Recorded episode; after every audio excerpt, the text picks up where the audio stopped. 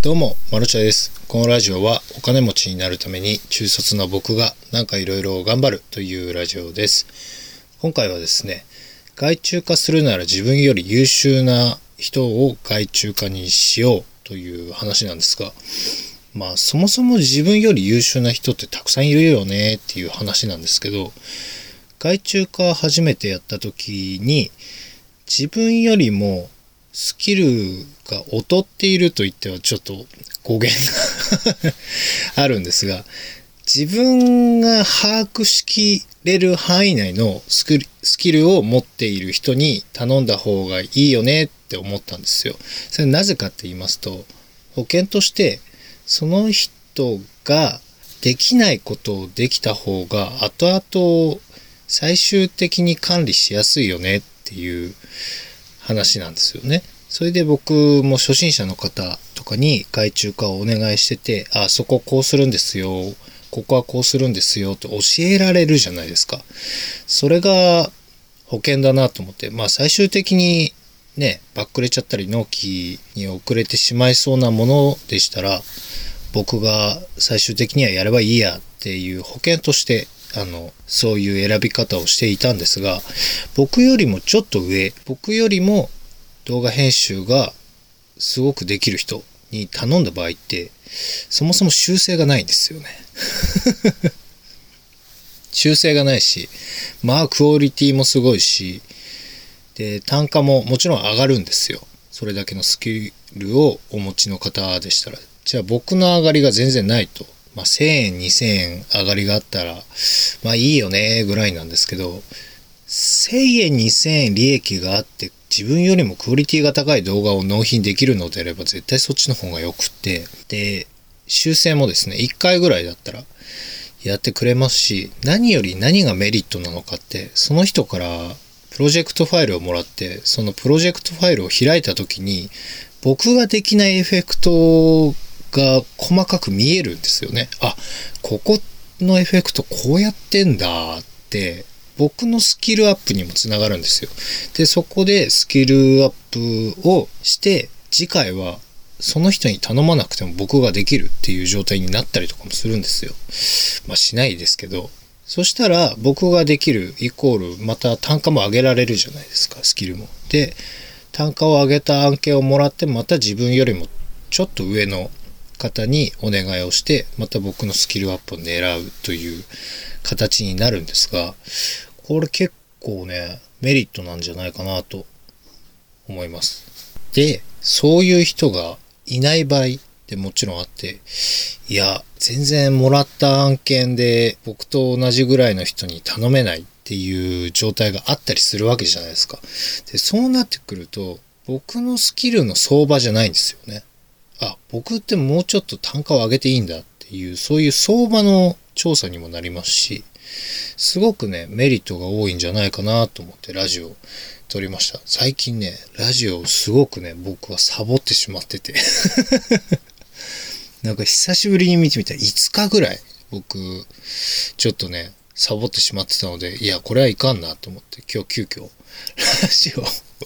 撮ったんですよ。いやー、結構ね、慣れないことだったり、初めてのことばっかりやってたので、なかなかね、疲労困憊で倒れてたんですけど、なんか、僕、追突事故に遭いまして、なんかその辺の手続きもやっているんですけど、なかなかね、先に進まないんですよ。車屋さんがね、こんなとこで愚痴ってもしょうがないですけどね。まあ、そんなことやっております。あと桜がね、最近咲いてましたね。今日久しぶりに午前中だけ開けて、妻と花見をしてきましたね。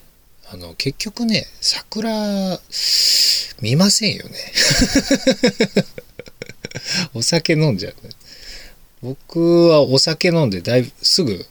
寝ちゃうタイプなんですけど、これキャンプとかもそうで、なんか全然違う話してるけどいいのかな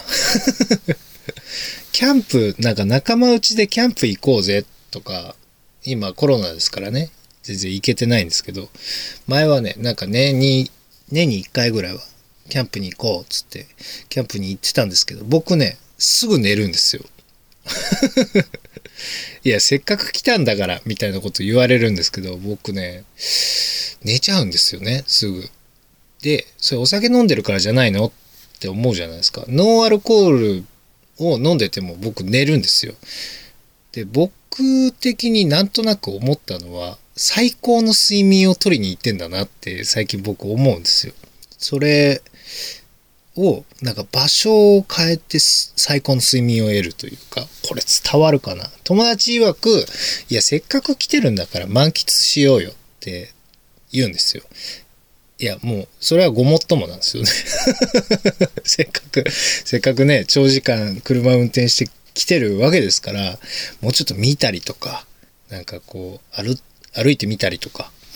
した方がいいんじゃないかっていう意見もわからなくもないんですけど、この、いかに自宅で取れない睡眠を取れるわけじゃないですか。いや、自宅で寝ますよ。そういう意味ではなく、なんかこう、良質な睡眠を取れるというか、いつもと違う睡眠を取れるということに僕は重きを置いてる、いるみたいで、なんかね、寝ちゃうんですよ。すげえ寝たって 夜起きて、で、またお酒を飲むっていう それ自宅でもいいじゃんって思うかもしれないんですけど、いや、自宅じゃないんですよ。いかにその自然あふれるところで風のせせらぎを聞きながら眠るっていうことが、あの、非日常なんですよね。だから僕も花火、花火って言っちゃった。もう鼻がね、詰まっちゃって最近。花見をしながらね、寝るんですよ。で、寝て起きた時に目の前に桜が広がってたら、それは非日常じゃないですか。今の時期にしか味わえない寝起き桜というか、寝起き桜って言葉があるのかどうなのか、ちょっと定かじゃないんですけど、なんかこう、眠って花びらを受けながら眠るっていうことが僕にとっては良質な睡眠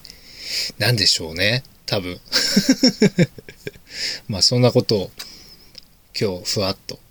考えておりました。皆さんはね、どうなんでしょうね。満喫するタイプですか？僕みたいにね、良質な睡眠を取ろうと遠出する人もいるのかななんて思いながらちょっと話してみました。あとね、施設にいる君へという本を僕出しているんですけど、未だにね、読んでくれる方がいらっしゃるんですよ。いらっしゃるんですよ とかありがたいことなんですけど、まあこんなにね、こう、なんでしょう、時間差で知ってくださる方が増えてくんだなっていう実感が最近湧いてまして、割とね、なんかこう、何か商品を作った時に、じゃあ広告しますっつって、ツイッターとか、まあドブ板営業で、なんか飲み屋の隣のおじさんとかに、読んでくださいなんて言ったりするんですけど、なんかこう、広告をし終わってから、なんかじわじわとこう、読んでくださる方が増えると、この時間差がね、未だに慣れないんですよね。あ、い、今って思っちゃうんですよ。今か。今読んでくださったんだ。僕何も言ってないんだけどなーって思うんですけどね。こう、なんでしょう。一人歩きして読んでくださる方が増えるというのはこういうことなのかなと思っております。ぜひね、あの、僕児童養護施設で座ったんですけども、児童養護施設の中で、子供たちの中で何が起こっていたのか、施設の保護者も知らないような話をあの、ノンフィクションとして書いております。割とセンシティブな内容も含んでおりますので、なんか気分が優れなかったりしたら、どうぞ、あの、本を閉じてください。これがなんとですね、あの、無料で読めるように今なっております。Kindle というアプリは取っていただかないといけないんですけど、そのアプリを取ってさえくれれば、あの、無料で読めます。あの、読み放題プランとかいろいろあるんですけど、施設にいる君へに関しては、そういう会員登録みたいなものしなくても読める、0円で読めるようになっていますので、ぜひ読んでみてください。それじゃあこの辺で、マルチでした。バイバイ。